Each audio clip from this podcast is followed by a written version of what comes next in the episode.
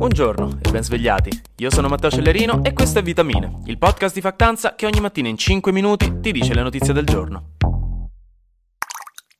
Ah, raga, ma è morto Prigozhin, ma che vuol dire? Che senso ha? Così a caso? Ma chi l'ha scritta sta stagione? Ma vi pare? Così, senza un build up di due o tre puntate, un po' di suspense, un will day, one day, qualche parodia trash di una battaglia rap tra Putin e Prigozhin su YouTube per sfruttare il trend. E io dico, dov'è l'epica di una volta? Il climax, il viaggio dell'eroe? È morto Prigozhin? Ti è buttata lì così? Non so, oggi sono arrabbiato con lo stato delle cose. Comunque, è probabilmente morto Prigozhin, l'ex chef personale di Putin e capo del gruppo di mercenari Wagner, che secondo le notizie arrivate sarebbe stato a bordo di un jet privato che si stava spostando ieri sera da Mosca a San Pietroburgo e che sarebbe crollato a 100 km a nord-ovest da Mosca.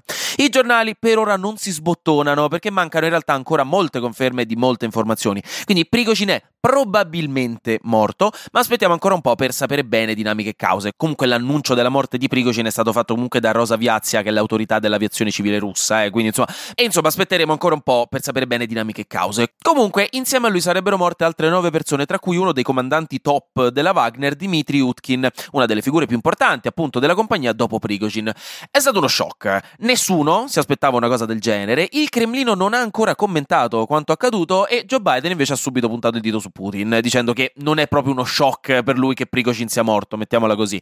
Vi ricordo che Prigozhin a giugno scorso aveva organizzato un tentativo di colpo di Stato marciando con molti soldati della Wagner proprio verso Mosca, salvo poi trovare un accordo con Putin, accordo di cui tutt'oggi non si conosce il contenuto, e spostare gran parte dei suoi soldati in Bielorussia. Quindi quando ieri sera si è scoperta la notizia della caduta dell'aereo, tutti hanno pensato immediatamente alla vendetta di Putin, il cui potere e la cui autorità erano stati messi in discussione proprio da Prigozhin con questo tentativo di colpo di Stato. E Putin, diciamo, non è esattamente Don Ciccio, il parroco della vostra parrocchia che sposò i vostri genitori, battezzò voi e che ogni domenica sera, senza dirlo a nessuno, va alla mensa della Caritas a fare volontariato.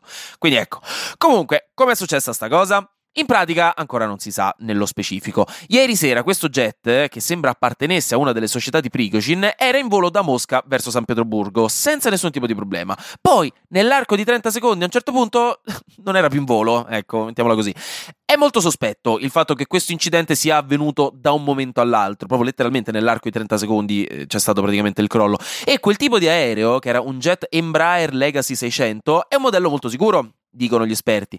Le prime notizie ieri sera dicevano addirittura che sarebbe stato un missile terra-aria della contraerea russa a colpire l'aereo, notizia che stamattina non si trova sui giornali perché in questo momento stiamo aspettando che arrivino conferme precise. Anche se chiaramente se questo fosse il caso, la possibilità che questa cosa sia stata pianificata dal Cremlino salirebbe, diciamo così. E appunto tutti sono abbastanza curiosi, anche perché il jet è crollato, come dicevo prima, di botto negli ultimi 30 secondi, stando ai dati dei radar, cosa che farebbe pensare anche qui a un attacco diretto all'aereo. Ora come ora quindi non si sa benissimo cosa sia davvero successo, si sa solo che la Wagner è nei guai perché ha perso il suo leader supremo. Già migliaia di soldati che stavano in Bielorussia hanno abbandonato il paese, lasciando la Wagner o spostandosi in Africa e non si sa che cosa succederà. Staremo a vedremo, però la guerra in Ucraina si è appena riempita di altro dramma. Oggi riprendiamo il format del Grand Tour mondiale, proprio come aristocratici francesi del 1800. Ci spostiamo al volo in Giappone in realtà al volissimo, giusto per aggiornarvi che oggi è iniziato ufficialmente il travaso nell'Oceano Pacifico delle acque utilizzate per raffreddare la centrale nucleare di Fukushima, che vi ricordo acque che sono state trattate e deradioattivizzate secondo gli standard internazionali, quindi le varie autorità tra cui soprattutto la AIEA dell'ONU, hanno ritenuto sicuro portare avanti questa pratica, nonostante i vicini del Giappone, prima fra tutte la Cina, ma anche la Corea del Sud, abbiano rosicato un bel po'. Inizialmente l'acqua versata sarà poca e controllata, 7800 metri cubi per i primi 17 giorni, su cui saranno fatti test costanti per essere sicuro che vada tutto bene. La Cina soprattutto è critica nei confronti di questa pratica, dicendo che si tratta di un atto egoista e che non tiene conto della salute dell'oceano, visto che non si sa che effetti può avere quell'acqua, anche se in realtà diversi esperti hanno fatto fatto notare che diverse centrali nucleari della Cina stessa hanno riversato negli scorsi decenni acqua contenente trizio nelle acque, dove il trizio è un materiale radioattivo che fa parte anche di queste acque di Fukushima, il tutto senza reali conseguenze per nessuno. Quindi, a parte l'ironia e l'ipocrisia, quest'acqua dovrebbe essere a posto. Prossima meta Corea del Nord, che a differenza dell'India, sta vittoria scientifica per la corsa allo spazio non la raggiungerà a breve. Ieri hanno tentato di inviare per la seconda volta il loro primo satellite militare nell'orbita terrestre, con il lancio di un razzo che ha fatto scattare l'allerta alle 4 di mattina nella prefettura di Okinawa, in Giappone, i cui cittadini stamattina al lavoro non saranno cordiali con i colleghi, potete fidarvi.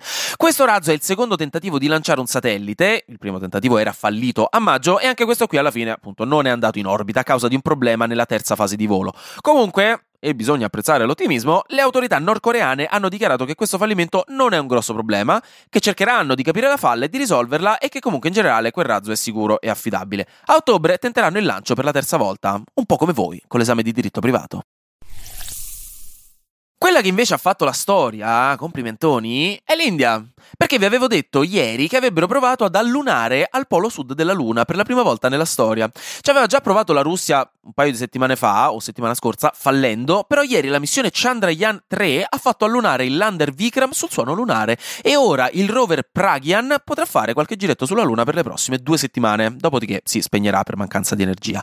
La zona del polo sud lunare è molto importante perché contiene dei crateri che si trovano in ombra perenne e che dovrebbero contenere grossi giacimenti di acqua ghiacciata, che saranno fondamentali per le future basi lunari. Però il rover indiano non dovrebbe avvicinarcisi. Ma è comunque un passo enorme per l'India, che ha un programma spaziale decisamente meno sovvenzionato di Cina e Stati Uniti, ma che invece, vedi un po', toma toma cacchia cacchia, ecco lì che c'è arrivata. Buon per lei. Tocca ora allo Zimbabwe, dove non se la passano benissimo, in realtà, perché oggi si vota per le elezioni presidenziali, ma la libertà politica nel paese non è esattamente l'orca Willy alla fine del film il film Free Willy, chiaramente. A governare lo Zimbabwe c'è lo stesso partito da 40 anni, l'Unione Nazionale Africana di Zimbabwe, Fronte Patriottico, e fondamentalmente in pochi credono che si tratterà di elezioni veramente libere e democratiche, insomma gli osservatori internazionali non ci credono, vista anche la repressione politica e gli arresti fatti nelle settimane precedenti al voto. Passaggio al volo negli Stati Uniti per una coca grande e uno Slim Jim per aggiornarvi sul fatto che Rudy Giuliani, che è stato uno degli avvocati preferiti di Donald Trump, insieme a diversi altri membri del suo entourage, si è ufficialmente consegnato ieri all'autorità della Georgia che gli hanno fatto la foto segnaletica, rega buffissima. Sembra la foto dell'annuario scolastico delle elementari di un bambino che chiaramente non vuole stare lì e si è categoricamente rifiutato di pettinarsi per l'occasione. E hanno stabilito una cauzione di 150.000 dollari per Rudy Giuliani per il processo che inizierà a breve con le accuse di aver tentato tentato di sovvertire l'esito delle elezioni presidenziali, nello specifico in Georgia nel 2020. Processo in cui ovviamente è coinvolto anche Trump, che oggi in teoria dovrebbe fare la stessa cosa. Sarà la sua prima foto segnaletica condivisa con il mondo. Aspetteremo tutti con ansia, come genitori, al ritorno dal primo giorno di scuola. Infine, torniamo in Italia per concludere, con due informazioni. La prima è che da ieri è uscito nelle sale Oppenheimer, il nuovo film di Christopher Nolan con Killian Murphy e Robert Downey Jr., che tutti aspettavano con ansia. Ma la seconda cosa è che si è alzato un polverone enorme nei confronti di un hotel in Sardegna, dove una persona ha denunciato su LinkedIn il fatto che sul buffet dei dolci a bordo piscina, sul buffet dei dolci a bordo piscina durante un evento, hanno fatto stendere una donna ricoperta di cioccolato, come se fosse una decorazione sul tavolo vicino ai dolci. Una cosa molto inquietante, di gusto più pessimo del gelato allo zabbaglione, mi dispiace, l'ho detto, e soprattutto che manda un messaggio che nel 2023 è ancora assurdo vedere, cioè l'oggettificazione mercificata e sottomessa del corpo della donna, visto come letteralmente un soprammobile da sfruttare da parte della cultura dominante. La catena di hotel in questione si è scusata, però la foto rimane ed è veramente inquietante. Anche oggi grazie per aver ascoltato Vitamine. Noi ci sentiamo domani perché sarà successo di sicuro qualcosa di nuovo e io avrò ancora qualcos'altro da dirvi. Buona giornata e buon giovedì.